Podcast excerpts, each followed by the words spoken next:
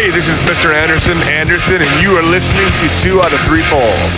Yeah, yeah, yeah. What up? You know, it's uh, Peter Rosenberg, Hot 97, ESPN, WWE Network, Cheap Heat Podcast. Um, let's see what else. I got mad jobs out here, but right now, talking all things wrestling with my man Randy Cruz, the Cruise Control Podcast. Sit back and stay mage. You're listening to Cruise Control with Randy Cruz. This is the voice of the New World Order. NWO. And Neil Perfect Secrets of WCW Nitro. Graham Matthews, Bleacher Report, FanSided DDT. My man, how you doing? Doing great, Randy. How about yourself? Doing good, man. Doing good. Can't complain. Getting ready for the holidays. Uh, we are taping this on a Friday, December 13th. You can find Graham on Twitter at WrestleRant.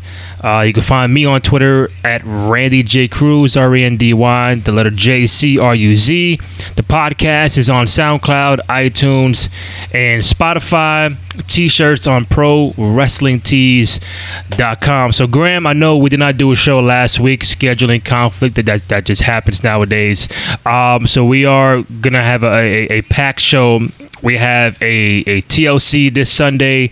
We got a heel turn to talk about. We have releases to talk about. We have a tie in the ratings between AEW and NXT. A whole bunch of other stuff. So I'll put the ball in your court this this, this time around, man. So where would you want to start? Damn, there's so much shit to discuss, but uh, probably the AEW NXT rating stuff, just because it just happened. Like the news just came out yesterday, so we'll probably we could start off with that and then just go from there and see whatever's uh see whatever's uh, most interesting to talk about next. Okay, so now we we're in week 11 of the the Wednesday Night War. Um, AEW has won every show except I think two. Um, Yep, I think that's accurate. Yeah. So now we get a tie. I, I, I don't know how that happened, but apparently we have a seven hundred and seventy-eight thousand uh, tie between AEW and NXT from Wednesday. I happen to uh, DVR both. I skimmed through both. I, I saw what I wanted to see. Um, now my thing is this: a lot of people are, are now gonna say, "Well, yeah, it could be tied," but now they're looking at, at the key demographics of like, well, if AEW has a higher demographic in this age group, it still beat out NXT or vice versa. To me, it doesn't really matter because Yeah, exactly. as long as you get the amount of people watching your show, watching your program on a weekly basis, it, it don't really matter what demographic it is. Apparently, that's the main issue now. But um, before the tie, did you see both, and which one did you feel had a better show this week? Yeah, I did see both shows. I thought Dynamite had the better show, actually. And you know I'm a big NXT guy, Randy. So for me to say that not a big thing because I've said before that Dynamite is the is sometimes the better show. I consistently enjoy NXT more personally, Right. um, but I have not watched Dynamite first in, in in quite a while. So I tuned into it. I tuned into that first this week. I thoroughly enjoyed it.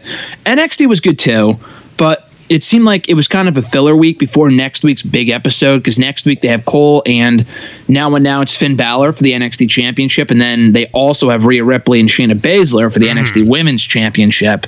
So they were kind of building towards that. They had a ton of squash matches. It kind of reminded me of the old NXT. When I say old, I mean like from six months ago, um, and not like the two jam-packed hours that we get every single week nowadays on um, you know on USA Network. So I thought this week Dynamite was the slightly stronger show, but I probably will be tuning into NXT first next week just for those two matches alone. Now AEW at the same time, I guess they're billing the 18th to be a big show. I think they got Jericho and uh, Jungle Boy non-title, right?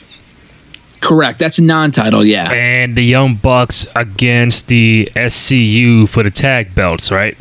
Correct. And I think there might be one or two more matches uh, that they announced. I don't remember. Off- oh no, they're also they also are doing uh, Kenny Omega and Adam Page versus the Lucha Bros, which should be great too. So uh, yeah, I know those three matches are set in stone for next week. I did see both this week.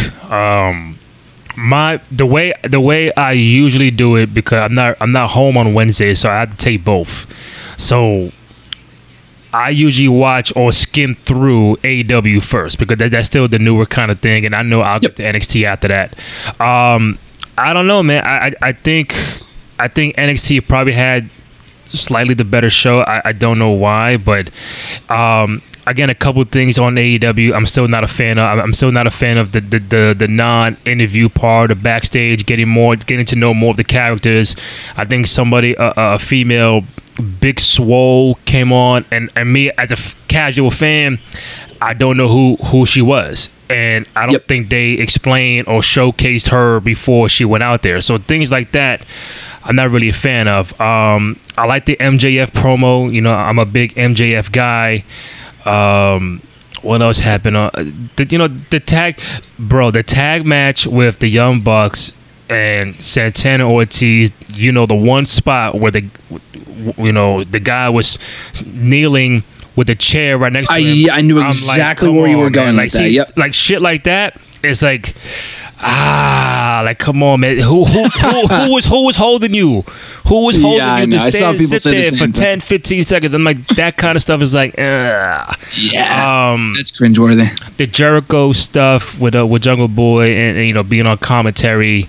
Um, what else am I missing? I mean, Um, he offered Moxley a spot in Inner Circle. I know that happened at the beginning of the show. Yeah, and then at the beginning of the show, you, you had uh, Moxley come from the from the from the crowd and do the match. And again, I want to sound picky and everything, but NXT, we, uh, we, we have a new cruiserweight champion, uh, Angel Garza, defeated um, Lio Rush. We, we we do have that. I like the triple threat match at the end to determine who's going to fight Adam Cole next week, which is now Finn Balor. People complaining, oh, why you pinned Keith Lee? I'm like, uh, you know, just, just, just that's not you know that important anyway. So uh, I, I think most will, I think Keith Lee will get his time uh, in the near future. I, nobody was pinning Ciampa. I, t- I could tell you that much. Uh, Yeah, someone had to get pinned. What do you Exactly, like? What is it going to be a three way draw? Like, come on, you know what I mean? I mean, how else is is Finn Balor supposed to win? Did, did you want I know Lee exactly. The, I, the way that I saw it, real quick, is that I thought. Yeah, I thought Keith Lee would win too because he's kind of the hot hand right now coming Mm. off Survivor Series. But this gives me hope that they're building Right. to him going for the NXT Championship, whether it be at the next takeover or at some other point before then or even after then. Mm. I think they might be building the Keith Lee's big moment, which is why he got pinned in this match. Because, like you said, Ciampa was getting beat. I know he got he got pinned by Balor a couple weeks ago, so they had to have Lee get pinned. I get it. I wasn't a big fan of it, but I Mm. Could see why they did it. And they're just getting Cole and Balor out of the way now because they're not going to do it on a takeover because it's heel and heel. So, and they've also been building to it in recent weeks with Balor turning on Cole on that post takeover episode a couple weeks ago. So it makes sense. So now we get Finn Balor and Adam Cole ne- uh, next week. Apparently, the 18th is like a big show for both. I don't know why that is. Um, I think it's because their last la- uh, their last live show of the year. Because after that they have Christmas and then New Year's Day. And I know Christmas no live shows for either of them. I don't know what they have planned, but there's nothing on tap for either show as of right now. Oh. definitely not taping a show. New Year's Day Dynamite is doing a show. That's what MJF was talking about. He was like, "Oh, I'll be giving the rules to the challenge with Cody, the stipulations in Jacksonville." That's where that show is. It's on the first of uh, 2020, the very first day of the year. Oh, um, got it, got NXT, I don't think is doing a show that day. I might be wrong. I don't think they are. So uh, that that's why they're making next week's show out to be so big, because it's their last real show of 2019. so on one side we got Balor and Cole. Then we have Ripley and Baszler for the title, and on the other show, Dynamite, we have Jungle Boy, Jericho, Young Bucks, SCU tag title. So, um, let's see. If since Jericho is non-title against Jungle Boy, do the Young Bucks walk out as tag team champions?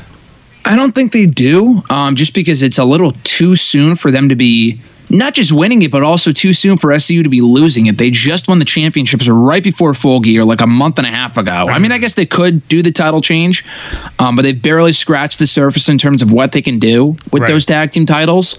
Um, I would have preferred, if anything, Santana and Ortiz being the ones to win those championships from SCU, and then the Young Bucks chasing them for those belts. But they're clearly not going in that direction after they lost on Wednesday. Um, But uh, then again, I can't imagine the Bucks taking another big loss. It feels like they've lost a lot of big matches since AEW started to the Lucha Bros at All Out. They lost the Private Party on that episode of Dynamite back in Boston that I was at two months ago. They lost to Santana and Ortiz of Full Gear. So my it, it kind of feels like they're due a big win. It's kind of an unpredictable matchup, but I could also see maybe Santana and Ortiz interfering. Uh, AEW doesn't really tend to do a lot of non finishes, which I appreciate, but they could do that next week with those two teams. I don't know. Um, I would keep the belts in SCU for a little while longer, but I could very well see a scenario where the Bucks walk out the new tag team champions.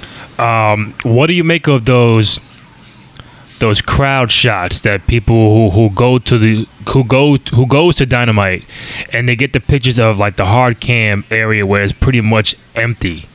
Now I know fans are like, oh look, you know they can't even sell out and this and that, and other people are saying, well, you know, usually behind the camera is not really that much people, but still neither here or there. But are people more out there to make seem like Dynamite is not getting the crowd? Um, participation or, or people going there, or is it now natural that every show you go to, the hard cam area is going to be empty like that?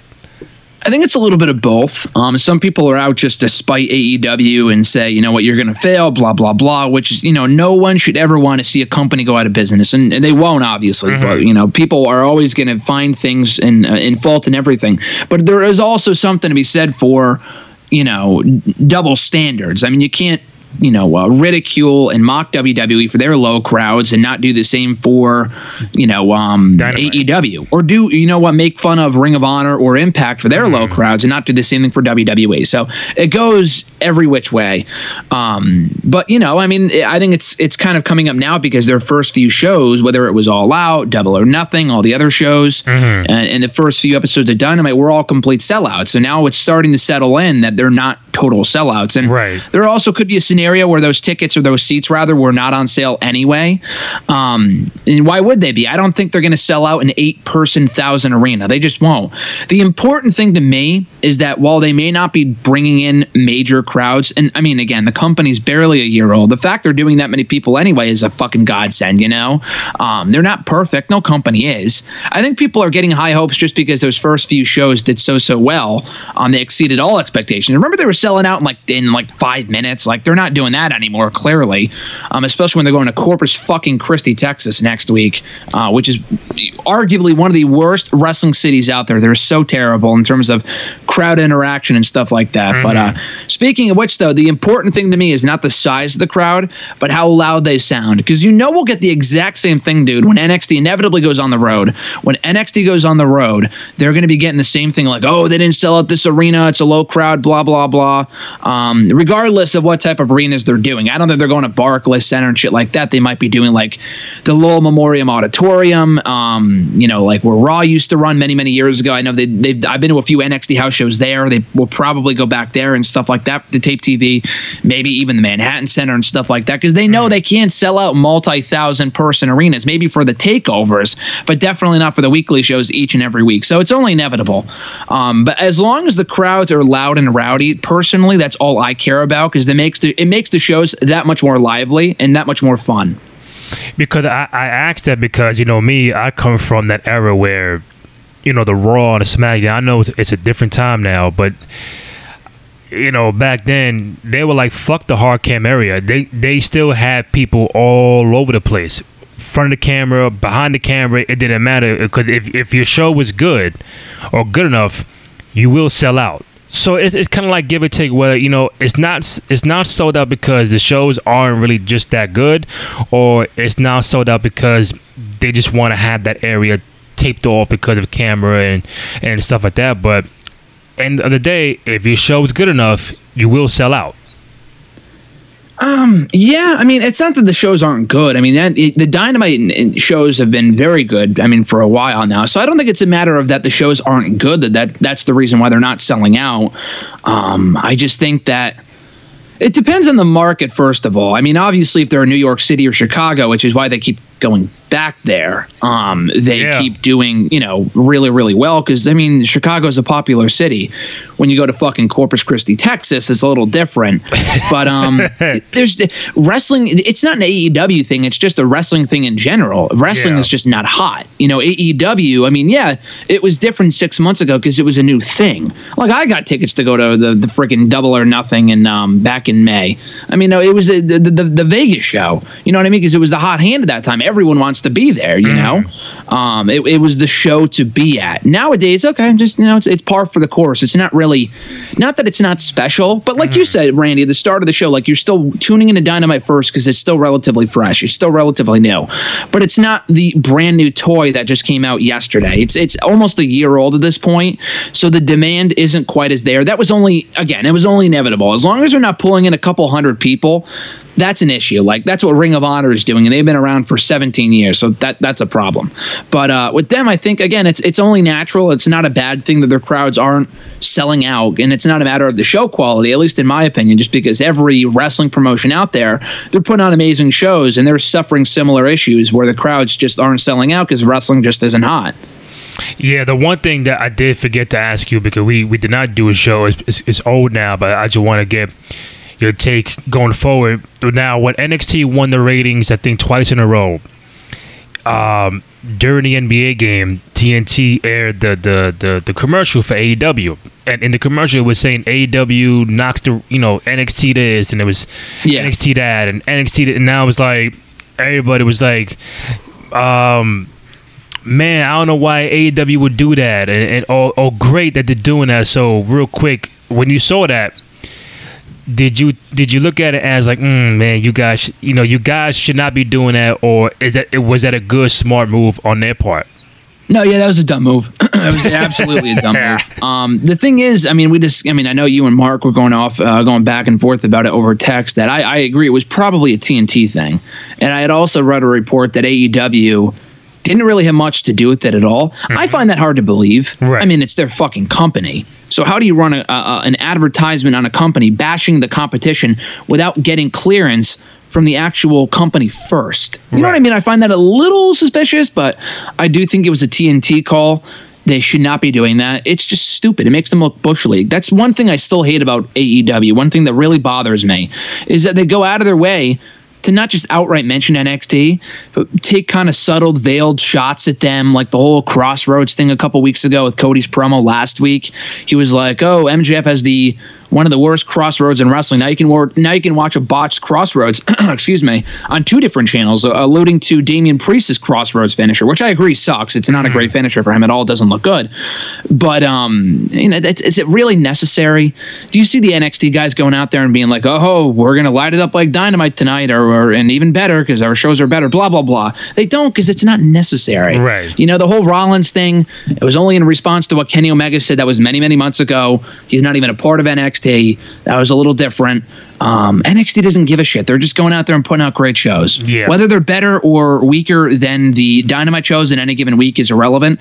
They're not going out there, and I appreciate this that they're not mentioning the competition. And WWE has not always been great at this because obviously they were doing that with WCW back in the day and the whole Nacho Man and that whole dumb shit with WCW. But I mean, TNA was obviously never the threat that AEW is now but they weren't mentioning Impact every week. They weren't taking shots at Impact.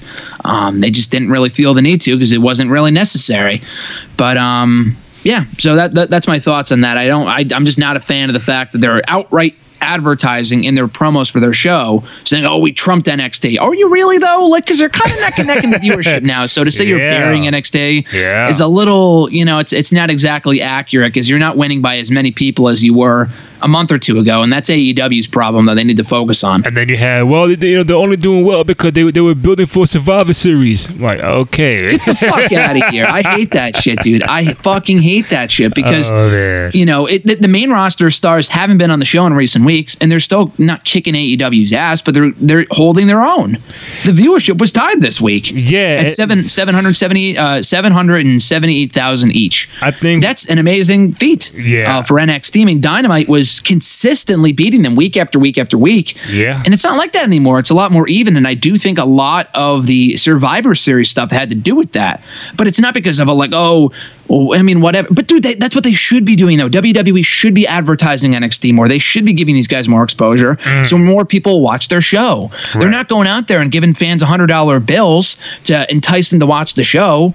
Uh, no knock on Cody for his little promo last week, or, or for his little promo last week, where he gave a kid a hundred dollar bill in the front row. Right. But like that's what they should be doing. They're promoting NXT the way they should be, and they won Right. at Survivor Series because they should have won at Survivor Series. You know, um, and it paid off because the viewership, whatever viewership stuck around or tuned in for the main roster guys and saw the product. As of right now, only two or three weeks later, they're still here. They haven't dropped back down to 500 or 500 or 600,000 viewers. That's really impressive for NXT that they've been able to hold their own and they're not decreasing at the rate that they were a couple weeks ago. So, um, yeah, and I, I think that's a really dumb argument on the on behalf of diehard AEW fans. Of course, all, or the other argument was, uh, well, you know, it was the night before Thanksgiving. Like whatever. So what? because Who gives a shit? It was Yeah. the was it the night before a holiday on Wednesday and they still tied? Like I know they won. AEW won last week by, by like by barely. You know they barely won. Yeah, by so six- 6,000. yeah, I mean it, it was definitely a factor, but it affected NXT too. You know, it affected NXT too. Yeah. uh, they had the better show that week. AEW show sucked. Not that that really has anything to do with it, because people don't tune into the show whether it's bad or good based on that week. It really has all to do with the week prior. Um, but yeah, I just I, I you know I, I I see the argument because their main demographic apparently is like the 18 to 24 range, if not like 18 to 30 something or whatever. Um, and those people are obviously probably out the day before Thanksgiving. I know I was, but Right. you know I I'm, I would still tune into NXT more frequently because I just think it's the better show. um, who walks out NXT champion, Finn Balor or Adam Cole? Adam Cole, um, I don't really think there's any reason to take the championship off of him now. Um, he's been the champion for over six months. Um, so I guess I could see why they could do a title change. There's no reason to. I mean, they're obviously building to Ciampa and Adam Cole, and maybe even Adam Cole and Keith Lee, like I said earlier. So I would not do a title change at all. I just don't think it's necessary, and I would keep the championship on Adam Cole for a little while longer. And what about uh, Ripley and Shayna, who walks out champion? I think there's a better chance there of a title change just because Shane has been champion for well over twice the time that Adam Cole has been. I mean, she's been champion since October of 2018. Yes. And, um, you know, she's had a great reign. She's beaten everybody. And, And if it's not Rhea Ripley, who is the best possible choice, and I like Tegan Nox and I like Mia Yim and people like that, Yeah. who's already gone for the championship and lost. Right. But you know, Tegan Nox hasn't. But with uh with Ripley, it just makes sense. She's really, really hot right now. Um, do you go with the hot hand? Do you strike while the iron is hot? I would argue yes. The only thing I would I mean, they also do they want to do a big title change in their last show of the year? Probably. I mean, I could see them wanting to do that and then build a, a rematch maybe over at the next takeover in February, and then call up Baszler out of the main roster. I think it's only inevitable because, like I've said many, many times before, it looks like they're slowly but surely setting up a Shayna Baszler versus Becky Lynch feud. Because if it's not Baszler, who else do you have face Becky Lynch at WrestleMania? Not named Charlotte Flair because that's not an answer. We've seen that a million times. No thanks. Uh, I would rather see. Sheena, really, there's no one else that makes as much sense. Um, I so mean- I she mean, could always uh, I win the Rumble. We'll, we'll see. if again, if, Ronda, if Ronda is not back, because I don't think she will be, to be honest with you. I really don't. Ah man, I mean, I would like. The be thing is, is that I know Triple H said recently he was like, "Oh, you know, you'll be seeing her a lot sooner rather than later." And maybe he was right, and we we just don't know about these things, and Yeah. it's being very closely kept under wraps. But I, I I saw something recently from Ronda, I think herself, that said that she was still trying to have a baby. I'm not even sure if she's probably not pregnant yet. Otherwise, we would have found out about it. You know? Yeah. That's the whole reason why she left in the first place was to start a family. So. I I don't know. I don't think she's coming back until after she's pregnant and has the kid. And people were expecting her to get pregnant right after Mania. And I don't. That was nine months ago, and she hasn't gotten pregnant at all. You know, so that's another nine months gone that she won't be back because obviously she has to have the kid and she'll be home for a while. So I don't think she'll be back anytime soon. I thought she might be back around the Rumble. If she doesn't show up at the Rumble, then I think we know for a fact that she will not be coming back at any point in the next year or two, which is really unfortunate because she has a lot of unfinished business there, and she was really, really good for the year that she was there. But I just I get the feeling that she won't be back anytime soon, if if ever, honestly. So if you were fantasy booking this today, uh, the women's Royal Rumble, who do you have winning that Rumble? Honestly, I think it's got to be Shayna. I'm not really sure who else you have win. Um, because like, what other matches make sense? I mean, could you have Sasha win and face Bayley at WrestleMania, and she kind of has to do the Batista Triple H thing, where she has to choose between her mentor and the championship, not her mentor, but like her friend in the championship. And obviously, I would. I, the, the issue with that is I don't want to see either Sasha or Bayley go face just yet because they're really good as heels. They just turned a couple months ago. Yeah.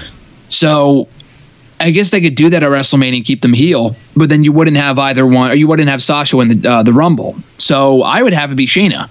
We have yet to see an NXT person win the Rumble, which I think provides a lot of interesting possibilities.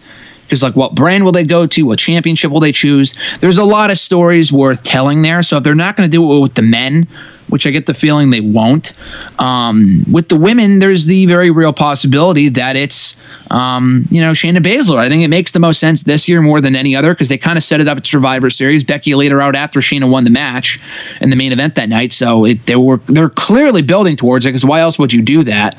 Um, so yeah, I, I think it's going to be Shayna to be honest with you, because I'm not really sure unless Nia Jax comes back in the new Becky and Nia WrestleMania, which sounds absolutely fucking terrible. Like I could see why it would make sense from a storyline standpoint because Nia broke her face a year ago.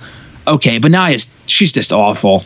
So unless and other than Nia, which would be terrible, I think the only other person that makes sense is Shayna Baszler. So you would have Becky and Shayna um, at Mania, right?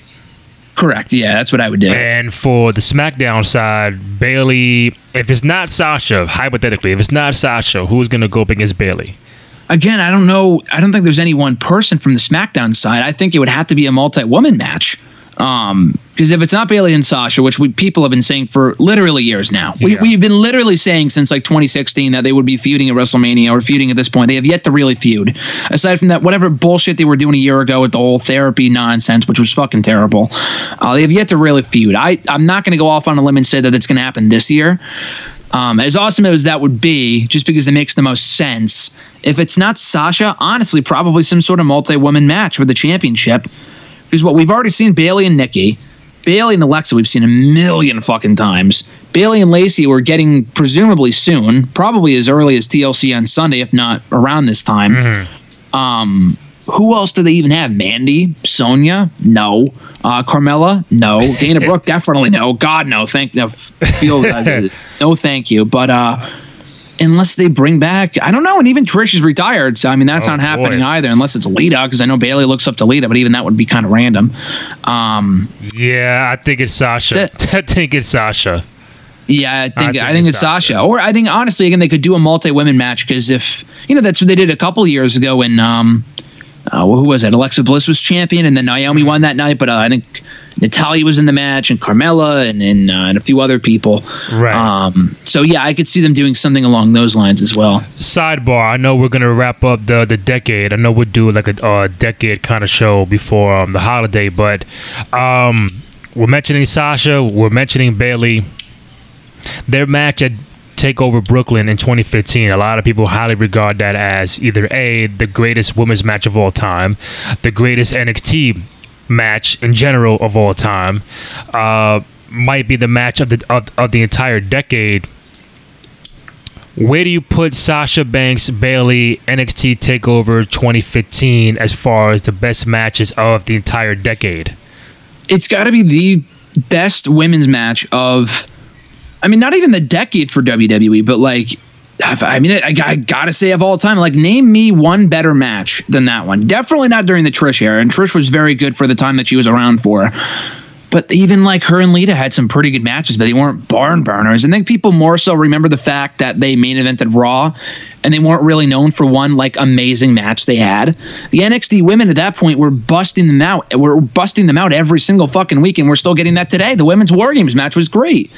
Um, but I don't think we have yet to see a better match on the main roster or in WWE, or I'm sorry, or in NXT that was better than Bayley and Sasha at Takeover Brooklyn one. And I am biased because I was there that night when they when that match happened. I love that show, but um, I mean, I, I I can't think of a better match. I know Becky and Charlotte had that amazing last woman standing match at Evolution last year. Um, Bayley and Sasha had a good match a couple months ago. Sasha and, and Charlotte had those great matches back in 2016. Um, but I don't think any of them were better than what Bayley and Sasha did at Brooklyn at that Takeover Brooklyn show in August of 2015. Yeah, uh, yo, man, I was I was still mad. I didn't go to that show, and I think on that same show you had Kevin Owens and Finn Balor. I think a ladder match in the main event. I could be wrong, but Yep. and then like I'm at home, I'm watching, and I'm like, fuck, like damn, like I was Yeah. I was gonna go. Yeah. Then like I made it my. My, my my my business to make sure I was there for the 2016 2017 until they left Brooklyn but that was the one takeover that I wish that I wish I was at but apparently I was not there. So, um, uh, yeah, I think Sasha Bayley that match is. If people are gonna do their little rankings, I think it's- definitely a top five. I think it's top three. It definitely makes a case for number one. And again, there's so many matches that happen in this decade. Depends depends on where you put it, but it's got to be a top three for for the decade. Um, I, I will say this though, it is Yeah. honestly really easy, and I hate to say this, but it's really easy to rank the best women's matches of the decade for WWE because they all really happened in 2015 or later. Like there were some good ones in 2014 with Paige and Emma in NXT, but anytime before that, dude, there were no, none, zero So- above so average so- so you- matches. So, you're saying pretty much the the the Charlotte, Becky, Sasha, Bayley era and beyond. Pretty much, they're pretty much in the forefront of having the best matches of, of the of the decade. Yeah, because I can't think of one match from before that era that was good from the women. It's not their fault, but just the division sucked. Like before NXT came into the picture, the only match that really stands out to me from the first few years of the decade was actually AJ Lee and Kaitlyn. They had a really good match. I remember at the Payback 2013 pay per view for the Divas Championship. But other than that, because they were they were telling a story, like what a concept. Right. And they actually had a feud going on at that time, and AJ was really popular. Uh, that was a great match. But other than that, I, I can't think of one aside from maybe Melina versus Alicia Fox at SummerSlam 2010, which Cameron cites as her favorite match of all time. Um, but aside from that, which was absolute shit, because I'm kidding there. But anything, you know. That that whole era, dude, was terrible, terrible. Like there was not one, like maybe Beth and Eve at one point, like in 2011 at Survivor Series and MSG.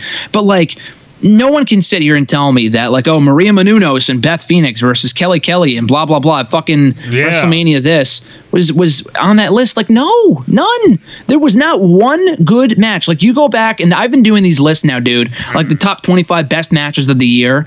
Um, I've been doing that consistently now for the last decade for Bleacher Report and other sites. Not in the not once in any of those like 2010 2011 2012 maybe one in 2012 but that's it for best like best matches of the year. No women's matches from WWE because they were all shit. It didn't really start until 2013 2014 that the tide started to change and the women really started to have great matches because they were given the option to they were given the uh, opportunity to in NXT so I, it, it's really easy to honestly rank the best women's matches because they all happened in like 2014 2015 and after that. So you can shave off the first few years for the most part. So real quick, I'm going back to the first the first WrestleMania of the decade, which is 26, and see, and I'm you know I'm, I'm only gonna look at uh, WrestleManias, but the first WrestleMania of the decade to see what kind of women's match they had. They had a 10 diva 10 diva tag match, so that's that don't that don't count. Fucking trash. Vickie ah. Guerrero, dude, won for her team. So that says all you need to know about that match. Vickie, um, WrestleMania 27. No women's. Oh wait, No, there was uh no, no, no, no women's match on on 27. the only women's match of that show was the intergender match they did with Morrison and like Trish and fucking Snooki from Yeah. Jersey Shore versus Lay Cool and Dolph Ziggler, which was absolute bullshit. so that was that was the the closest thing they had to a women's match on that show, and they didn't even have women in the match. Or they didn't even. It wasn't even a straight up women's match. They had, they had to have Morrison and Ziggler involved. Uh, 28. You mentioned Kelly Kelly and Maria against uh, Beth Phoenix and Eve Torres in the tag team match, and now it's pretty much it for 28. Yeah, Uh, 29. There was no women's match. They got cut from that show. Um, that was when they were going to do the Funkadactyl shit with uh, the Bellas and whatever. And it got spliced at the last second. Yeah, So that, was- show didn't even have have a WrestleMania match for the women. Yeah, that WrestleMania only had nine matches. Uh, you know, nowadays you get like seventeen. That's crazy. Um, Yeah, that WrestleMania was that was not a good WrestleMania, but uh, yeah, no women's match on that show. week. Uh, WrestleMania thirty. That was that vid, that in the the invitational, the Vickie Guerrero shit. That was Yeah. fucking. No one cared about that because the the streak just ended. Um, AJ winning was cool, but the actual match was a complete clusterfuck. They threw in like twelve women in there. It was a fucking mess. 31. We get uh, AJ and Paige defeated the Bella Twins in a tag team match. That's all you get. It was a raw match. That was raw worthy at best. It was good, but it was like it was looking back on it, it was average at best. AJ Lee's actual last, or no, one of her last matches before she retired, like the following week. Okay, so now we get to to to 32. That's where you get Charlotte, Becky, and Sasha triple threat match. Now for the women's championship, so they took they took the fucking diva name out of there. Yep. Uh, so now we're getting 2016, the first uh, of, of those kind of matches. I thought that was a pretty, pretty, pretty good match. I don't recall it that much, but I, I, I do think it was pretty good. Yeah, I honestly loved that match. I honestly thought it was one of the better, if not the best match on that entire show. Because you got to remember too, that show had Roman and Triple H on it, which no one gave two fucks about. They had Undertaker and Shane, which was boring as shit. They had Ambrose and Lesnar, which was disappointing as shit. Yeah, big time. Um, that was easily the best match in the entire show. I like Jericho and Styles in the ladder match. People might say was the best match of the show. That was a clusterfuck deal. I mean, it was a ladder match. Of course, it's going to be good. So I thought the women went out there and stole the show, um, and, and did a really good job and showed that the women. It was easily the best women's match at WrestleMania in ten years since Trish and Mickie at twenty two. wow. Now that one was fire. Um, That was a good feud. Great match. Yeah. 33 Bayley, Charlotte, Nia Jackson, Sasha in a fatal four way for the Raw women's women's title. Yeah, that was it was good. I was there for that one. That was it, it was a good match. It was elimination stipulation. It was all right, but nothing nothing worth writing home about. And then you had later on Naomi, Alexa, Becky, Carmella, Mickie, and Natalya in a six pack challenge for the SmackDown women's title. That literally happened at like eleven thirty. Like people were just waiting for the main event. And that no one gave two shits about that match. I was glad Naomi won, but I mean, in her home state, in her hometown, in my um, Orlando, it was a cool moment. But the actual match was completely forgettable. They rushed that thing to shit. I know, I know, it's the ongoing joke uh, that, that that I tell you every year, and hopefully we'll see if he fights again at, at this year's WrestleMania. But the longest match on that card was uh, Triple H and Seth Rollins. Ah, what else is new? Triple else? H having the longest match in the show. What else is Of new? course, 20, 25 minutes. Uh, 30, 34. That's pretty recent. 34. What was 34? Nia Jax Oh. defeated Alexa for the Raw Women's title. And Charlotte defeated Asuka for the SmackDown title. Yeah, they actually had um Charlotte and Asuka was a great match. I was not a fan of Charlotte winning, but I feel like that match doesn't get the credit it deserves because people kind of harp on the fact that Asuka lost. But as a match, it was great. Um, easily the best singles women's match in Mania. I think that was actually the first WrestleMania dude that had singles matches for the women since 22. Because all the other WrestleManias you just mentioned all had tag team matches, multi women matches, triple threats, four ways, all this other bullshit. So, Right. which was a cool little nod and, and you know for for that show. I thought that was a nice little uh, factoid. But yeah, Alexa and Nia was whatever. But um, Charlotte and, and Asuka had a great match on that show, and also not a women's match, but Ronda and Kurt versus Stephanie and Triple H stole the show that night. That was an amazing match. Yeah. Oh, don't forget Naomi winning the Women's Battle Royal. Yes, they had that too. Yeah, that was. And no one gave a fuck about that. That but was- it was what it was. That was the one where they complained about the name, right? The name, yeah, with the uh, what was it? The Fabulous Moolah Uh, yeah. Memorial Battle Royal, which they should have, and they finally changed it. And the trophy still looks like a fucking uterus, but it's not a big deal. It's a pointless trophy. It's like it's literally the female version of the Andre the Giant Memorial Battle Royal. No one gives a fuck. And then last year we had Becky, Ronda, Charlotte, and then we had the uh, the women's tag title with the Iconics, uh, Boss 'n' Hug, Nia Jax, Tamina, the Divas of Doom, and we also had a 17 woman women's uh, battle royal. Yeah, I thought this year the tag team, the women's tag team title match. I honestly that was my bathroom break of the night. The show was literally like seven or eight hours long. and I had to go. I had to take a piss. I'm like, I'm just gonna go now because I don't give a fuck about the tag team titles, and, and no one's given a shit about them since. And the Iconics winning was a dumb move. The championships have just been completely pointless since then. But um, the Raw, yeah, and obviously the main event, which was uh, you know, it was a pretty good match, the first ever women's main event in, in WrestleMania history. But yeah, look how far we've come from the ten woman clusterfuck at WrestleMania 26 to the women main eventing WrestleMania 35. I think that's quite the progression there. Um, you want to guess who had the longest match at WrestleMania 35? Uh, I'm trying to think. I mean, the whole on. show was fucking long. It literally did not end until 12:30. I didn't get home until like four o'clock in the morning. It was a fucking nightmare. Come on, Grant. It's think. right there. It was awful. What'd you say? It's right there. The answer's right there. Longest match at WrestleMania. We just said it. Or said The main him. event? No, the we just said him. Oh, tri- wait, wait. What was? Oh, Triple H and Batista. Yes, sir. Oh, okay. yeah, that was long. I honestly didn't. I didn't hate that match. People were shitting all over it, but like, Yeah. Get the fuck over. it. Was stupid. But I, I liked the match for what it was, and now he's going into the Hall of Fame this year, which is cool. So Um, before I wrap up the AEW NXT stuff and, and move on, um, I did want to ask you. Um, I did have it right in front of me. So you mentioned Shane is going on. I'm, I'm looking at it right now. Over 400 days as as champion. Um, I know Asuka has the longest reign, but where do you rank Shayna as far as greatest NXT Women's Champions, or has has she surpassed Asuka as the greatest NXT Women's Champion?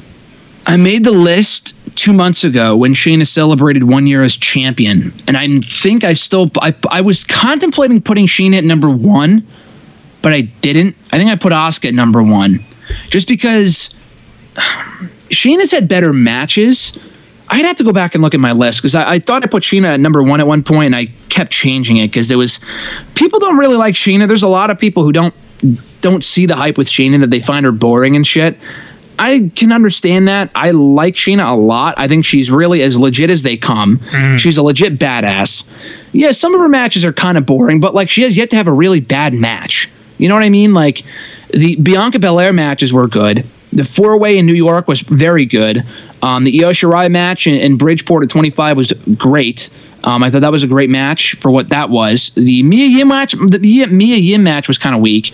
But then she wanted to have great matches with uh, Dakota Kai on TV, with Candice LeRae on TV. The women's War Games match was great. The matches with uh, Kairi Sane were very, very good.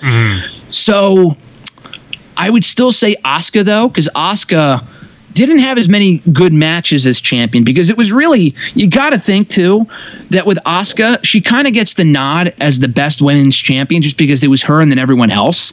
Because no one came close to being as legit, legit as Asuka. and when she lost that championship and she didn't lose it but she vacated it and went to the main roster no one could hold a candle to what she could do. It was Shayna, then or I'm sorry Asuka, than everyone else. So the division just wasn't the same without her. She was so important to that division, but it's also more impressive for Shayna to be champion for so long because there really is a lot of women that could have beaten her for that belt, but they didn't. You know, with Asuka's matches, we all kind of figured that Asuka would win. It was really predictable that she was going to win all of her matches. Mm-hmm. With Shayna, I honestly always bet against her, and she always fucking wins. She always wins. So I'm gonna say Asuka just because she did have some pretty good matches with Bayley. Really good match with Mickie James a couple years ago. Takeover. Uh, the multi women matches were good. The Ember Moon matches were great. So I'm gonna say Asuka. And that undefeated streak really puts her over the top. And they fucked her up on the main roster, obviously. But uh, I'm going to say Asuka, but Shayna's coming close because she's had some great matches too. And I think she might lose the championship next Wednesday. But if she does, she's going down as one of the, the in my opinion, either the best or second best NXT Women's Champion of all time. Um, we're getting an AEW pay per view in February called Revolution. Interesting. Yeah, um, their their, their name picking is like, like, come on, man, you got to think about some other better names. I, I, listen, I'm not saying like Battleground is better, but they have some shitty names too. I'm just saying if you're the, the new company and you want to have these names that are gonna be popping, like, oh shit, I can't wait for this. But like Revolution, and you know, NXT had the RE Dash Evolution kind of show a couple years ago, so it's kind of like, I don't know. I, it's, it's it's whatever basically. Yeah, um, I'm not a big fan of the name. I mean, it could be worse. Full Gear was terrible, dude. It's it's just bad. No one can defend that shit. It was just fucking bad. But um, I mean, would Still- you take would you take full gear or like Great Balls of Fire? Great Balls of Fire was just stupid. I mean, the show was actually good. I mean, it was a good show, but the name was fucking dumb. Terrible, terrible. Uh, I could see they did it because of the song, but it was still stupid. Revolution is all right. It's just a bit generic, but hey, uh, you know what, dude? I will take a generic Revolution name than them regurgitating the old WCW pay per view names. Just I know they can they used it for a Dynamite. I mean, it doesn't. We've talked about this. It doesn't really bother me. I'm glad they're not using the same old WCW names for their pay per views, just because they feel like WCW light at that point. So at least they're trying to be original. So there is that. Now, I, did see real quick. I'm, I'm trying to find it. I may not even have it, but I think WWE recently filed for trademarks for a, a lot of um, old pay per view names. Um, majority of them's ECW, some WCW. They seem, you know. AEW to use Bash at the Beach and stuff like that, so they just said, "Fuck it, I'm gonna we're gonna copyright all these names." I don't know what what they have left or what AEW can use going forward, but they I think it's barely legal and like slamboree and some shit like that. So now they're copywriting everything. Yeah, they're copywriting everything they can get their hands on. Probably just because Cody is, you know, I, I get it. It was his dad's property with certain stuff. You know, it was he owned a lot of those pay per view names himself, being the head of WCW, of course. So I could see why he's partial to those names. He may not, you know, necessarily use them. He just he just doesn't want WWE to have them because they're not going to do anything with them. You know, so I get it. Um, but yeah, as long as they don't use them for the pay per views, I'm fine. They already have All Out. They have Double or Nothing, two great names. They just got to work on the other two because the other two were like, eh, that could be better. Full Gear is just bad. I'm looking at it right now. So I'm on Fightful, Sean Ross Sapp stuff. All right. Last week, WWE cop, uh, filed trademarks for Fully Loaded, Living Dangerously, Heatwave, Anarchy Rules, World War III, Chi Town Rumble, Sin, Sold Out, New Blood Rising, Hog Wild, Capital Combat, never heard of that, Road Wild, Greed, Uncensored, Spring Stampede, Mayhem, Beach Blast, Massacre on 34th Street, and Hardcore Heaven. Eh, So, uh, hey, listen, if if there's one or two names that you can feel like you wouldn't mind them just using, I know I know they use Starcade for a house show, which which sucks too. Um, I mean, what name or names would you want them to bring back if they were to bring it back? I mean, none. Like I said, I would have them just be original. But but I will say this, Randy. I am very partial, as we've said many times here on the show before. The Halloween Havoc. I think it's a great fucking name. I think it's a cool ass pay per view. I don't know if they would recreate the same set, but I liked Halloween Havoc a lot. So probably, probably just that one. I would I would think looking back on it now. All right, uh, three more things. Um, they released Luke Harper, Sin Cara, and The Ascension. Um, not a not a big surprise to many hardcore fans because they felt like these guys were gonna either a weren't doing anything. They asked publicly for their release. I think surprisingly that that, that they got it. Uh, some already saying, "Oh, they're going to AEW. They're going to Ring of Honor." I don't know where they're going. Doesn't matter. Um, again, they weren't being used. Uh, Harper, we just seen maybe two months ago, helping Rowan against Roman Reigns. We thought he was going to be back, but now he's not. Um, how shocked were you about them getting finally getting released, and where do you think these guys end up? Um, I was surprised just because I didn't think they would, um, you know, give these guys their releases. They've already said in the past that we would rather just keep them until their contracts expire, like in the case of Luke Harper. Um, I also do think it raised a lot of um, issues and double standards. I know ACH had some issues and whatever, but I mean, you can't release that guy and not release Harper because then what's stopping Harper from just going on Twitter and, claiming WWE of being maybe not racist, but you know, something along those lines, you know, just to get his release and saying dumb shit. So I'm glad they gave him his release. If they're not going to do anything with him, like I get, you know, he's still under contract, he wants out, whatever. My my mindset has always been, if he's under contract, that's what you signed up for. You got to see it. You have to see it through. Because that's what you signed up for. But if they have no plans for you and you're just going to sit on the sidelines for that time, then yeah, then they should give him his release. Then they're just it's it's just a waste of time and, and money at that point. So I'm I'm glad they let them all go. Harper um, is easily the biggest name of the bunch. I think more releases are coming, but Harper could very well go to New Japan. He can go to Ring of Honor, uh, AEW, maybe a short stint in Impact on the indie scene. There's a lot of different places he could go and do well for himself. I would love to see him in AEW as a single star. Um, there, there's a lot of there's a lot of money that was left on the table with Luke Harper and WWE, just because the guy they, he never really got truly pushed to his full potential in that company. So hopefully he can do well for himself in AEW or elsewhere. Um, Sin Cara, just I have not given a shit about this guy in years. He's still a very good athlete. He's still a very good wrestler. Um, I could see him. I, I've seen some people say maybe the uh, maybe New Japan and their uh, their juniors you know, division, whatever their junior heavyweight division. I guess uh, I was thinking more of like AAA or CMLL or whatever. Um, that's where the original Sin Cara went after he got let go many years ago. Caristico, that's what his name is now. The, the original Místico. Um, he can go there. The Ascension, I just don't fucking care at all. Like I, I think they have just zero worth. They they were decent, but they were never really that good to begin with. So I could see them maybe having a short stint on, on like NWA or like in the NWA on Power or something like that, or maybe even Impact. But other than that, just I, I those guys are just beyond damaged goods. I just could not give two shits about them at all. Uh, what else we got here? We got the um, Hall of Fame. They're already announcing people way ahead of time. So we got Batista going in, the NWO's going in, um, without Eric Bischoff, which is the, the the surprise to me. You can't have the NWO without Eric Bischoff. I, I, again, that might be some personal shit going on. Um, you know, he was just with them, and then they they released him, so they probably still got some beef. I don't know, but uh, very hard to to have the NWO in the Hall of Fame and not Bischoff. I think Bischoff will get in at some point with a solo.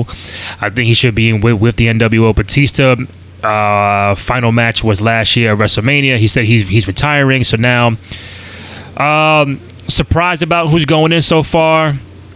Surprised about how early they are announcing it. And if it is Batista and NWO as the headliner, but who you think is the official headliner for the Hall of Fame? Yeah, I'm, I'm surprised they're announcing it this early. They never announce it this early. Usually they do it in the first week of like January, around that time, mid January, um, when the tickets for the Hall of Fame go on sale. They might have already gone on sale early this year. Maybe that's why they're doing this. I'm not really sure. Um, it was just completely out of the blue because the Hall of Fame's not for another four fucking months.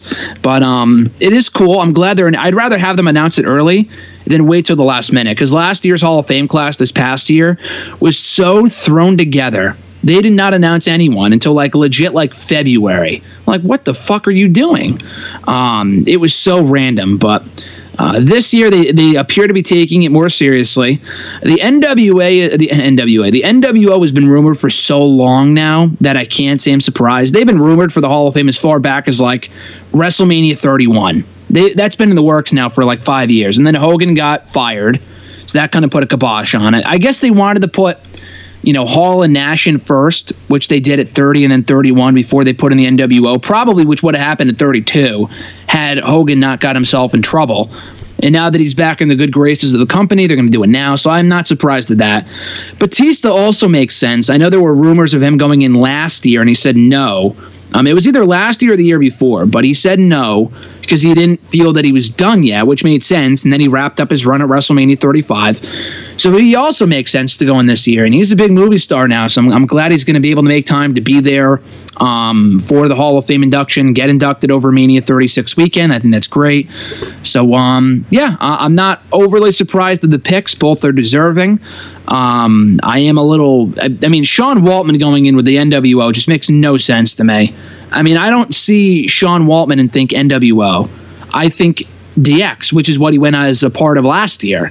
So he's getting inducted twice in the matter of two years. That's a complete fucking waste. That is, is a little annoying. But in terms of other people that may induct, I honestly have no idea. I know they were thinking about inducting Bam Bam Bigelow last year in his home state of New Jersey, and they didn't. They went with maybe some other Pothmus inductee instead. I don't remember who, but I could see him getting the nod this year. Um, other than that, I, I have no idea. I mean, they're they're definitely running out of people to induct. Um, but Batista and the NWO, in my opinion, are a solid start. I think uh, Waltman, you know, he was with the NWO first. So now, I mean, he was, but he was the sixth member, though. You know, that's just my thing. which question is like, where is the Big Show? Where is um, you know? I know DiBiase, he was a manager, but so if you look at the origin, it was Hogan, Hall, Nash. Then again, I, I, I'm probably, I'm probably fucking this whole thing up. Hogan, Hall, Nash, the Giant, Big Show, um, DiBiase, and then Waltman. I think that was like the original six. Yeah, it was. It, was. Yeah, it was So- Hogan, Hall, Nash. Not in that order, but yeah, like you said. Then Show, DiBiase, and then then Six Pac. And then So why isn't Big Show going in? You know, it's just, it's just stupid. It's it's stupid. I don't, I don't know. I, I, I guess unless they're doing just the just the original. th- well, then again, if, if Waltman's in there, again, the whole thing is fucked up because you, you don't have Bischoff in there. So, again, there, there's, I, I maybe I get the Big Show not in because he might go in solo by himself, which is which is you know understandable. But you can't you can't put in this group without the main core people. You're not you're not, putting Virgil and Beefcake on these guys. No, you put in the original core, but you're not putting in DiBiase again. Uh, you're not putting in Big Show yet, and you're not putting in Bischoff. So is it really about Hogan, Hall, and Nash and, and Waltman? My thing is, if, if you're doing the NWO, just put in Hogan, Hall, and Nash, and that's it. Th- That's it, dude. That's it. So this is the issue that I have with this is that you run into the problem, and I had this problem last year too, of inducting people twice. Ric Flair is a two-time Hall of Famer. The first, it was a big deal when it happened with him because it was, you know, it was justified. It's Ric fucking Flair. Mm-hmm. The guy went in on his own ten years ago. Then he went in with the Four Horsemen. Makes sense. Right. Then we had um, Yeah, Bret, right? Bret. Bret went in twice. So this past year, you know, we had Bret Hall, Bret Hart become a two-time Hall of Famer. We had Ric Flair already be a two-time Hall of Famer. Uh, Bret Hart made sense. Shawn Michaels a two-time Hall of Famer with DX and on his own. Mm-hmm. Like okay, Uh, you know, some of the greatest right? of all time. It's fine. Booker then T. what'd you say? Yeah, Booker T. I was gonna say. Okay. So then you get to like Booker T. No disrespect to Booker T, but what the fuck, dude?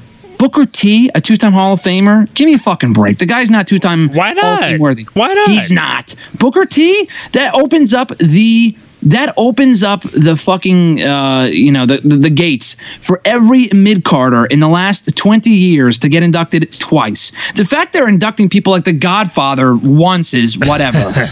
but what are you going to start inducting Papa Shango on his own, dude? It just makes no sense. So by the end of all this, is Triple H going to be in three times on his own with you know with DX Evolution? Give me a fucking break. He like might. it just it's it's it's a problem. And now you're inducting Sean Waltman, dude. Randy, tell me this: Why is Sean Waltman? And I love the guy. I met him Mm-hmm. last year. Really nice guy. Very. I love X Pac. Why the fuck is X Pac going in twice in two years?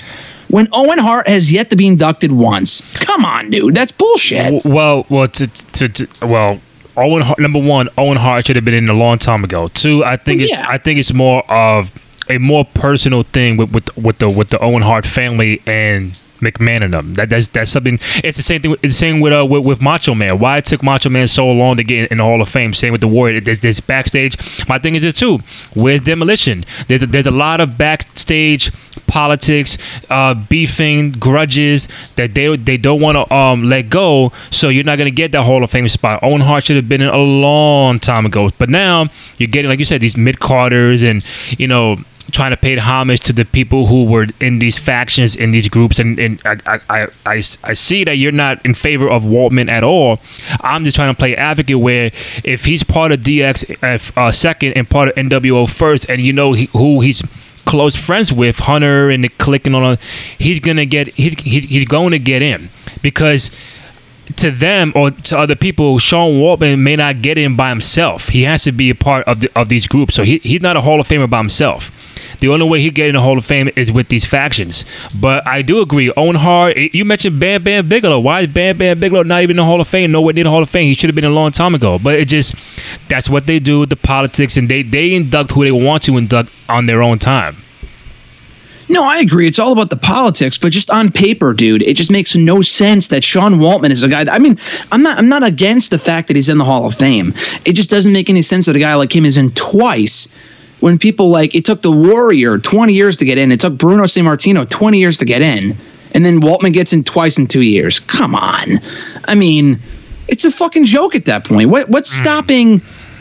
What's stopping Randy Orton from getting inducted on his own with Evolution, with the Legacy, the Authority, his trio with the fucking Revival? Come on, dude. Like it just gets to a point of ridiculousness at that point. You know what I'm saying? Randy would get in one on his own, and I think the most is is, is evolution. That that's it.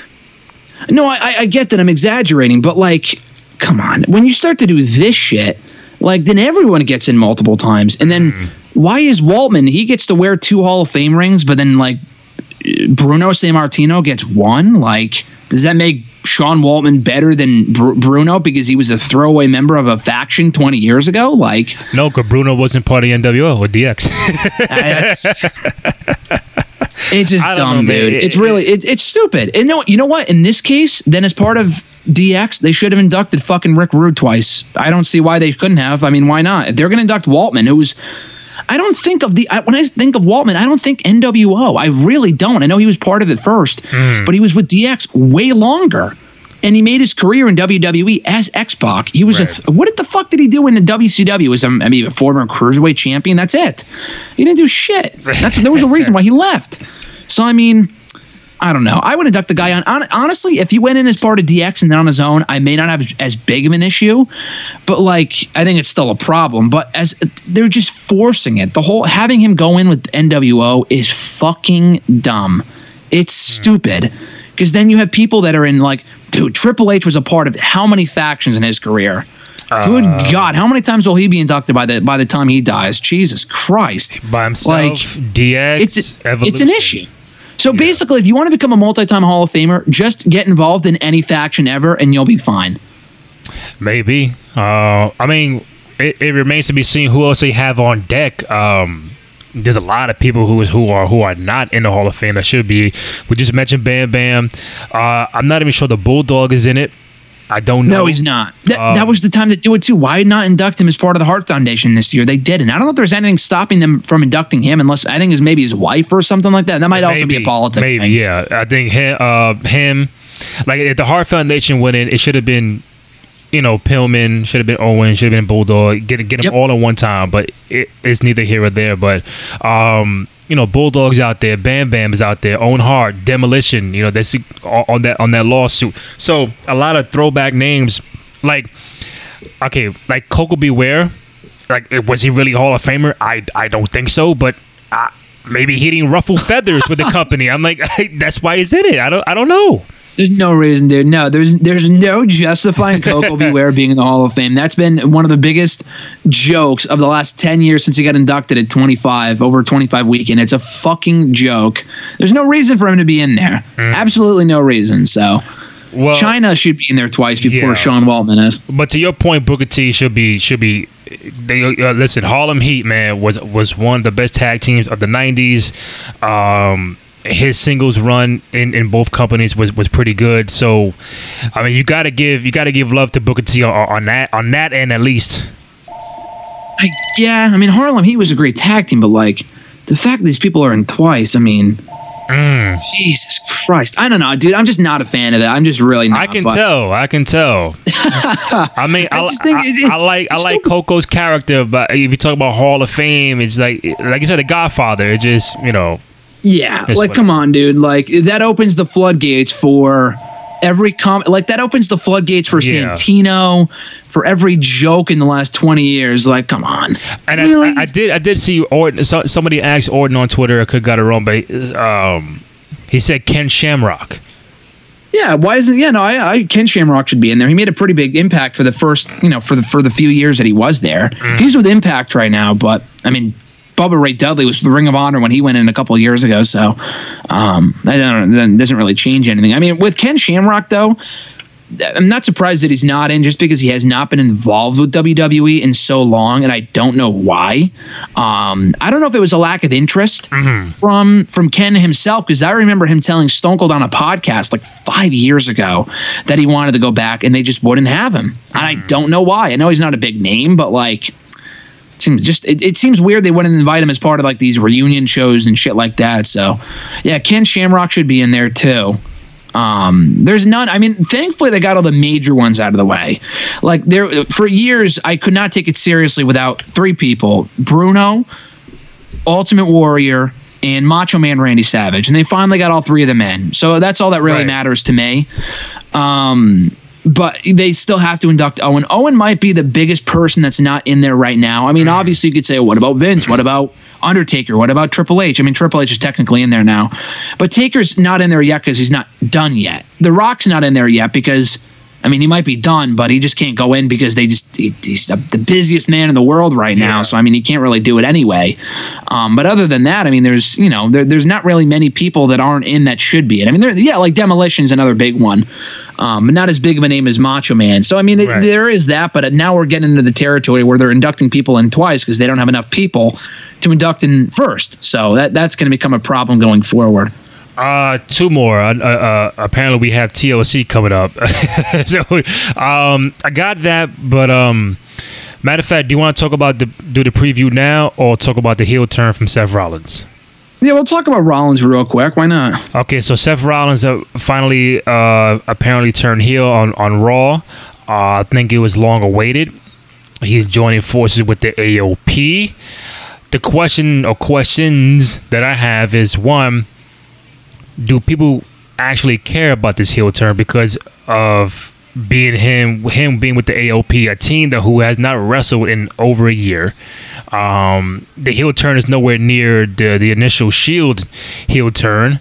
Um, it happened on Raw. That's number number three. Do you think they should have? And plus, plus, I think it happened too quick. Um, should they have kind of prolong this, maybe till TLC, maybe till next um, next Monday on Raw, or maybe even longer? Or do you feel like they felt the fans kind of knew what was up? One, do you care about this whole heel turn? Him, him, joining AOP, and where do you think it lands him going forward? No, I like it a lot. I like the pairing with AOP and Rollins. Um, I do agree was a little rushed. I mean, people already knew where this was going, but there's no reason to rush it. You know, um, I'm glad it happened on Raw and not at the pay per view, just because if it happened at the pay per view, it would have been lost in the shuffle among everything else. The only explanation I can give as to why they did it so quickly, aside from people already knowing what was up, like you said, is that they're going to have a match on Sunday, which is yet to be announced. But I mean, they've had pay per views before without big names on them. Like Roman Reigns, you know, was involved in the whole Daniel Bryan thing over the summer where who attacked Roman Reigns, that whole bullshit. Yeah. Did not play out at Survivor or uh, SummerSlam at all. I mean, Rowan did something, and that was about it on the pre show, but Roman was not on that show at all. So, I mean, it's very possible, and that was SummerSlam for God's sake. So, it's very possible that you know, neither guy or AOP, Rollins, or Owens is on the show on Sunday. They, they would, I mean, I would think they need them just because the show doesn't really have many big matches on paper. Um, but they're also not going to do it at the Rumble because they're probably going to be in the Rumble match. So I guess I that what are they, I guess the feud might play out on Raw. What are they going to do the match on? You know, fucking the first Raw of the year, maybe. I'm not sure, but um, other than that, though, other than how they executed it a little too quickly, I'm a fan of it. I thought the reveal was well done. I liked your remix of it to the Godfather theme song on Monday. I know you put that clip out. Very well done, my sir. Oh, thank you. But uh, that. yeah, I thought the whole thing was uh, it was it was cool. It was a good angle, and I enjoyed it. And I'm looking forward to heel Seth Rollins for the first time in a long time. This is the first time that we're getting a taste of heel Seth in over three and a half years since the uh, since actually he feuded with Kevin Owens when he was Universal Champion uh, right after the draft was brought back a few years ago. So um, yeah, I'm looking forward to seeing how this plays out. And uh, yeah, I, I thought it was very well done on Monday. So, question: Why why was not this angle at the end of Raw as opposed to Rey Mysterio, AJ Styles? Because if it is a heel turn, and you want fans who are watching Raw to tune in next week to be like, "Holy shit, what happened?" Wouldn't you make the heel turn at the end as opposed to AJ and Rey Mysterio? Yeah, that was a random main event because it has nothing to do with TLC. Uh, I mean, I guess neither that that angle wasn't either, but it's a, just a bigger story. Um, as of right now, Rey Mysterio and AJ are nowhere to be seen on the card, so I'm not really sure why they closed the show with that. It didn't make me want to see the pay per view any more than I did previously. With the angle closing at Raw, the only explanation I can give is that they wanted to have Seth cut his promo, and you can't really cut. You can't really end the show on that note. Um, with, I mean, you can end the show on the heel turn in the back in the, in the you know backstage. I think that would have been not backstage in the parking lot or whatever. That would have been fine. But they wanted to have Rollins cut that promo, so I guess they could have saved that for the pay per view or maybe even next week. But they really wanted to do it on the show, which is probably why they did it in the middle because you can't have him do the heel turn then cut the promo and then have that be it without someone coming out or something. So I can see why they did that. Um, so him being with the AOP, a team who has not wrestled in about a year. Um, how how uh, I guess from your timeline and your your feedback from uh, who follows you, um, are people really looking forward to this? Um, th- th- this this trio. I know it's kind of brand new, but are people really going to care about this going forward? Yeah, I've seen more positivity, uh, more positive comments towards this than, than negative. But um, you know, overall, I think I, there's no reason to not be excited for it, just because it is something different. You can't you can't complain about Seth being uh, just a, a, a completely um, what's the word I'm looking for here. You, you can't complain about Seth being just intolerable as a babyface, but then not get on board with him being a heel. Because at that point, people are just complaining for the sake of complaining. Um, I don't blame people for not caring.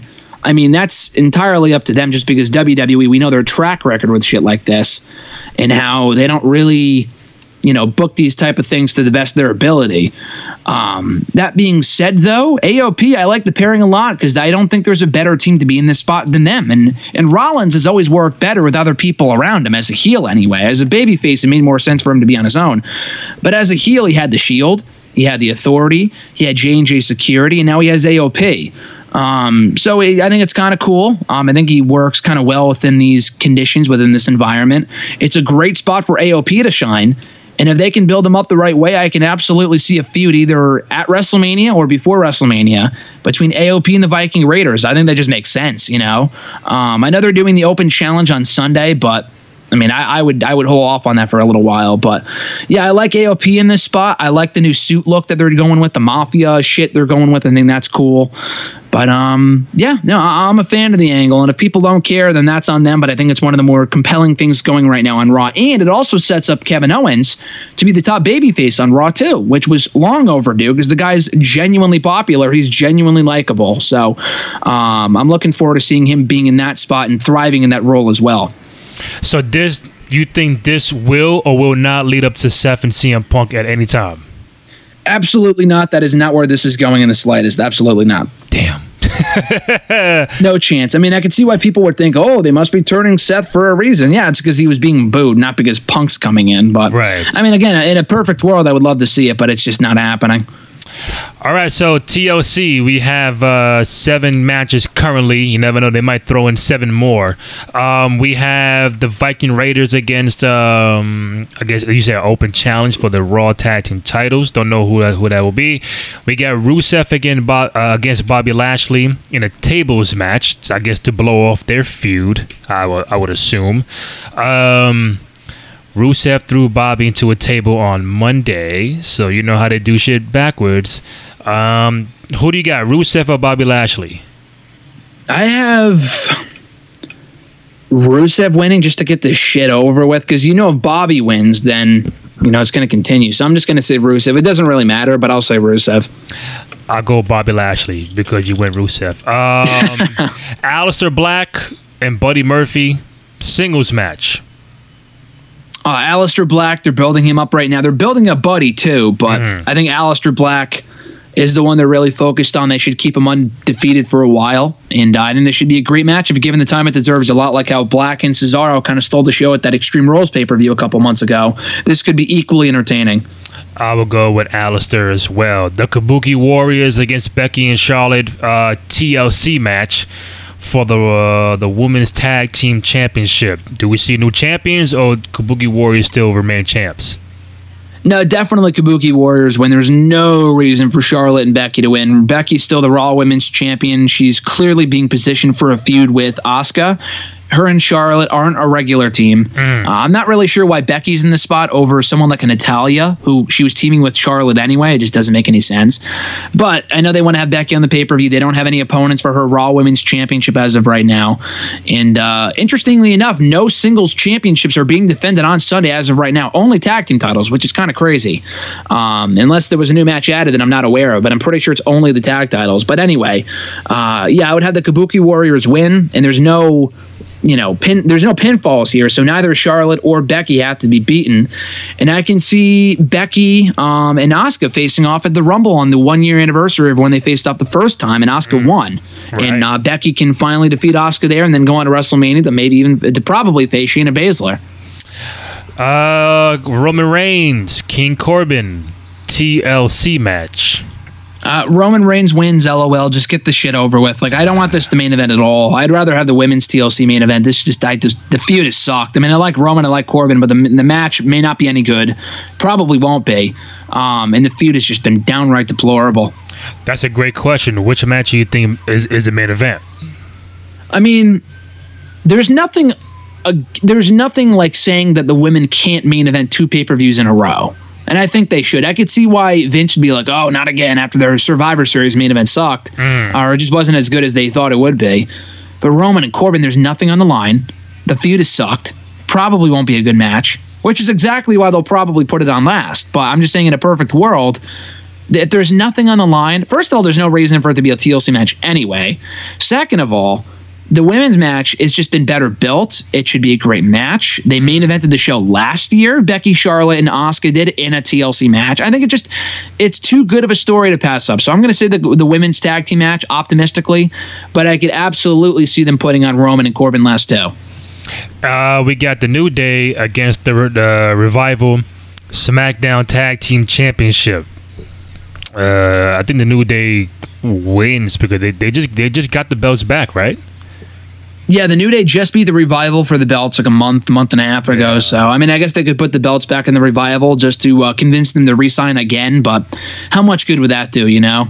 Um, and they were definitely building towards New Day versus Roode and Ziggler before Roode got suspended. Uh, uh, before Roode got suspended, so I know that was being built up. I think Dave Meltzer reported that. You, you don't have to be a rocket scientist to figure that out. That was why Roode and Ziggler won that tag team battle royal um, about uh, what is that Survivor Series? I think it was. So they were being groomed for a tag team title shot, and um, they'll probably get it when Roode gets back next month, maybe the Rumble. But yeah, there's no reason for the Revival to win the belts again if their reigns are just going to continue to be forgettable. And then we got Bray Wyatt against The Miz in a singles match. So um, I've been a little lost on SmackDown. I've seen a couple things where Bray and The Miz and, you know, taunting uh, The Miz's family and everything. But you got to help me out here. Um, why is it Bray Wyatt and not The Fiend against The Miz? And why is this a regular match? And are we just getting a regular Bray coming out with, without The Fiend shit, like a regular old school Bray? It looks like they have not advertised the Fiend for this pay per view, so it looks like it's going to be Firefly Funhouse Bray, which is more intriguing just because we haven't seen him wrestle a match yet, and it gives the Fiend a bit of a break so he doesn't feel overexposed. Um, I like this a lot. I'm, I'm, it might be a disaster, but I'm looking forward to seeing how it plays out. There's no, I mean, there, I- as of right now, it's not for the Universal Championship, but even if it is, um, or even if it isn't, The Miz should not win either way. Right. So I'm going to say Wyatt wins, and we don't see Daniel Bryan here. I think they'll hold off on bringing him back until after the pay per view. Yeah, because wasn't it supposed to be Bray and Daniel Bryan, or uh, uh, am I bugging?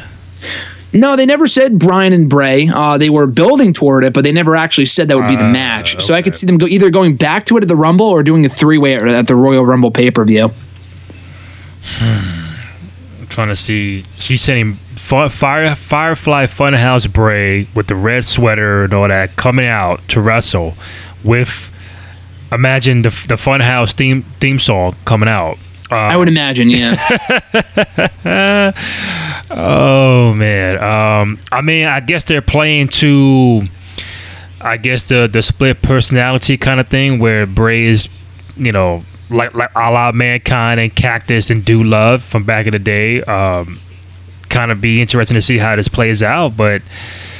Um, again, a singles match, a regular match. You talk about TLC.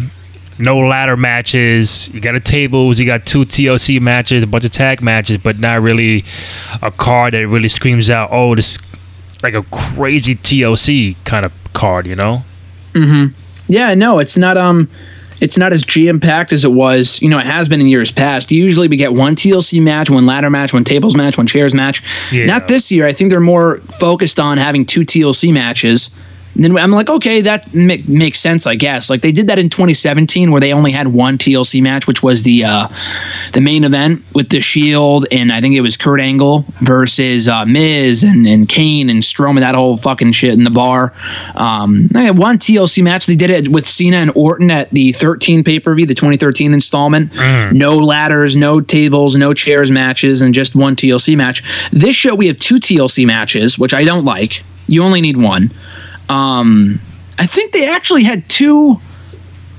I think they had two last year too. Actually, they had other matches too. They, like they had the ladder match, I think, and the tables and shit like that. But I think Strowman and Corbin was also supposed to be a TLC match. I think. And then the women's, I don't know. I don't really remember. But anyway, um, they have two TLC matches again on this show, which I don't like. And then one random tables match between Rusev and uh, Lashley. So I could see them giving the other matches stipulations um, on Friday SmackDown or announcing it last minute. I'm not sure what that would be. Like I don't think Wyatt and Miz needs a stipulation. I don't think any of the matches need stipulations. To be honest with you, um, but it's it's it's a weird mix to have one tables match, two TLC, and nothing else. Um, like I, I would say maybe make New Day and Revival a ladder match, but the Revival have already said, hey, we want this to be a traditional match. So I don't see that happening. So I'm not really sure what they're going to do. Uh, before we wrap up, do, do you know the card for 2018 TLC? It looks a lot different than what we got now. I do remember some of the matches. I know we had Strowman and Corbin, which Strowman was hurt, so I know it was like we had a bunch of baby faces get involved. Right. Charlotte, Asuka, and Becky in the main event for the SmackDown Women's Championship, which was a good match. It was a great match, actually. Uh, Bryan and AJ had an amazing match for the WWE Championship. I know that Ronda and Nia Jax had a better better than expected match for the Raw Women's Championship. Um, did they do a SmackDown Tag Team Title match? I don't think the Bar was on that show. You had Buddy Murphy, Cedric, cruiserweight. title. Yes, from the kickoff show. That was a that was a pretty good match too. I forgot about that. Yep. You had a ladder match between Bobby Lashley and Elias. Yes, I remember that. Yep, on the kickoff show. Fabulous Truth defeated uh, Alicia Fox and Jinder. Completely forgot about that. Uh, the Bar defeated the New Day and the Usos. Oh, they did a triple threat tag team title match. I completely forgot Yeah. about that. Huh. Um, Natalya defeated Ruby Riott in a tables match. I remember that. Yep. Finn Balor defeated Drew McIntyre. Yep. Rey, uh, Rey Mysterio defeated Randy Orton in a chairs match. Yep. I remember that. And Dean Ambrose defeated Seth Rollins for the uh, IC title. Yes, I forgot about that too. Yeah. A lot different than what we got now. 12 matches last year. We got uh, seven at the moment for this one. And that was a good show too, for the most part. I know Ambrose and Rollins was super disappointing, but overall, it was a pretty good show from what I remember. And um, like I said, Ronda and Nia was pretty good. The main event was pretty good, and AJ and Bryan was great too. So Right. I'm not sure if it's going to be as good on Sunday, but with a bad build, I'm not sure. But these shows could always exceed expectations and be great. So you never really know with these type of things. So, Graham, I feel like we covered a lot, you know, making up for last week. Um, anything from anywhere, Raw, SmackDown, AEW, NXT, backstage, whatever eh, eh, that, that I'm missing. Uh, no, I don't think so. Punk was on backstage this week. Nothing all that newsworthy, but uh, he had another good appearance. It was uh, fun to see him, so people can go check that out. But uh, yeah, just quickly winding down the year. One more big week of shows next week, and then the week after that is Christmas. So um, I know Raw is probably going to be live on the 23rd, I think. Uh, no NXT, no Dynamite in two weeks on the 25th itself. And then on the 27th, SmackDown, I think, is live. Um, pretty sure it is, but uh, yeah, no, another great week coming up of uh, wrestling, so I'm very much looking forward to it. And then you have uh, SmackDown coming to Barclays on the 20th. Yes, I actually may or may not be going to that. I think I may have a hookup for tickets from someone that I know whose girlfriend actually works for the company. So I'm not sure. I actually may be going to that show. I, I don't know yet. Hundred percent. I'm not hundred percent uh, certain on that. Well, uh, you know, look out for me too. Oh, you gonna be there? no, I'm saying look out for me with, with your friend's girlfriend kind of hookup. So let me just, uh, you know, try to try to get in there too. For Hey, SmackDown. Randy, if I could, I would. I'm only getting one ticket, but if I mean, I can't even bring my own girlfriend to the show because I'm only getting one of these. I'm only getting one of these tickets, so she wasn't happy about that because I told her about the situation. She goes, "Oh man, that's awesome!" I'm like, I'm like, yeah, I'm sorry. I'm like, yeah, my bad. I, you know, I wish I could bring you, but I'm not going to turn it down. You know what I mean? Exactly. I'll, Um, I'll give you the head. I'll give you the heads up if I ever do though. how are you looking? How are you looking for going to WrestleMania? I don't think so. I'm probably not going to go this year just because what I might do, I mean, depending on where it is next year, I think going to Florida would be cool. I love Florida. And I haven't been since I went two years ago to Florida. But uh, just because I probably am just going to hold off till SummerSlam because SummerSlam's going to be in Boston. And that's just a lot closer for me. And I might just do the shows that weekend as opposed to just because it's the whole flight to Florida and then the whole weekend hotel room. Because this year was crazy. I did everything imaginable and it was fucking nuts. So I need a break from that shit. And I'll probably be back. Uh, I'll probably be back at, for 37, wherever that might be. As long as it's not in like Minnesota or some shit where it's fucking cold over there. Yeah. Like New York, I can tolerate because we live so close. Right. But like otherwise, I'm not flying to Minnesota for WrestleMania. It's just a waste. But uh, no, probably not this year though. As of right now, Well, you know what that means. SummerSlam, Boston, home of Sasha Banks. You know she's gonna lose a match. Yeah. As always, when when has she ever been in Boston and won? You're right. Oh man, she might win the title against Bayley at WrestleMania, and then might drop the drop it uh, at SummerSlam in, in front of her uh, hometown. Eh, she could maybe to maybe to Tamina or something like that. That would make for the best possible match, right? How was uh, Morrison on um, the bump? Oh, I forgot. To, yeah, I forgot, forgot to talk about that. I, I I saw some clips. I didn't watch the whole show, but uh, seemed pretty good. You know, they had Miz pop up, which was cool, and some other people. Lio Rush popped in at one point. Right. Um, yeah, no, it was cool to see him. Uh, I like John Morrison. I know Mark, you guys were going over about it on, on, on text a couple days ago, about a week or so ago. yeah. I mean, it's not it's not a blockbuster signing. He's not going to become world champion, but I mean, personally, I mean, from a business standpoint, does it make a difference? No, but like me personally, I like the guy. Um, I liked his work outside of WWE. I liked his Impact run. I thought he was great in Lucha Underground. I thought he was a great character over there. Did some work in, in, in AAA too. So, um, and, he, and he's gotten a lot better since he was last in WWE too. Again, they have such a stacked roster, and they're not already doing enough with so many other people. Like Matt Hardy came back to a big reaction three years ago, and he is not doing shit right now. So, like, I'm not confident they're going to utilize this guy properly, depending on where he ends up. But I mean, he has unfinished business there, and he's always said from the moment he left eight years ago that he always wanted to go back to WWE. And uh, if it wasn't now, it was it was either now or never, dude. Like he can always go to AEW down the road. If he didn't go to WWE now at age 40, they probably would have never uh, taken him back. So I'm glad he's going back now, and he can. If, if, if he bombs and he doesn't do well, that he can always leave and when his Right. contract is up and you know go elsewhere. But uh, I, I like the move, and I'm looking forward to seeing where he goes. Well, Graham, um, enjoyed TLC. I know we'll recap it next week. I know we'll probably either next week or the following do like a you know like a all decade kind of show. Um, I think you'll probably lead in that one because I mean you probably seen every match more than more than me. But um, either next week or the following before the new year, we do a, like an all decade kind of show, different categories and stuff like that. Uh, enjoy TLC. I know we'll, uh, we'll get on the show next week. Uh, you can follow Graham on Twitter at WrestleRant. Great work for both Bleacher Report and FanSided DDT. You can find me on Twitter at Randy J Cruz, R E N D Y, the, the letter J C R U Z. Download, rate, comment, subscribe to the podcast on SoundCloud, iTunes, and Spotify. If you want a two out of three falls t-shirt, they're on pro wrestling com. Graham, my man, always appreciate it. Always enjoy the time, Randy. Thanks for having me on, and I'll talk to you next week. All right, man, take it easy. All right, adios. All right.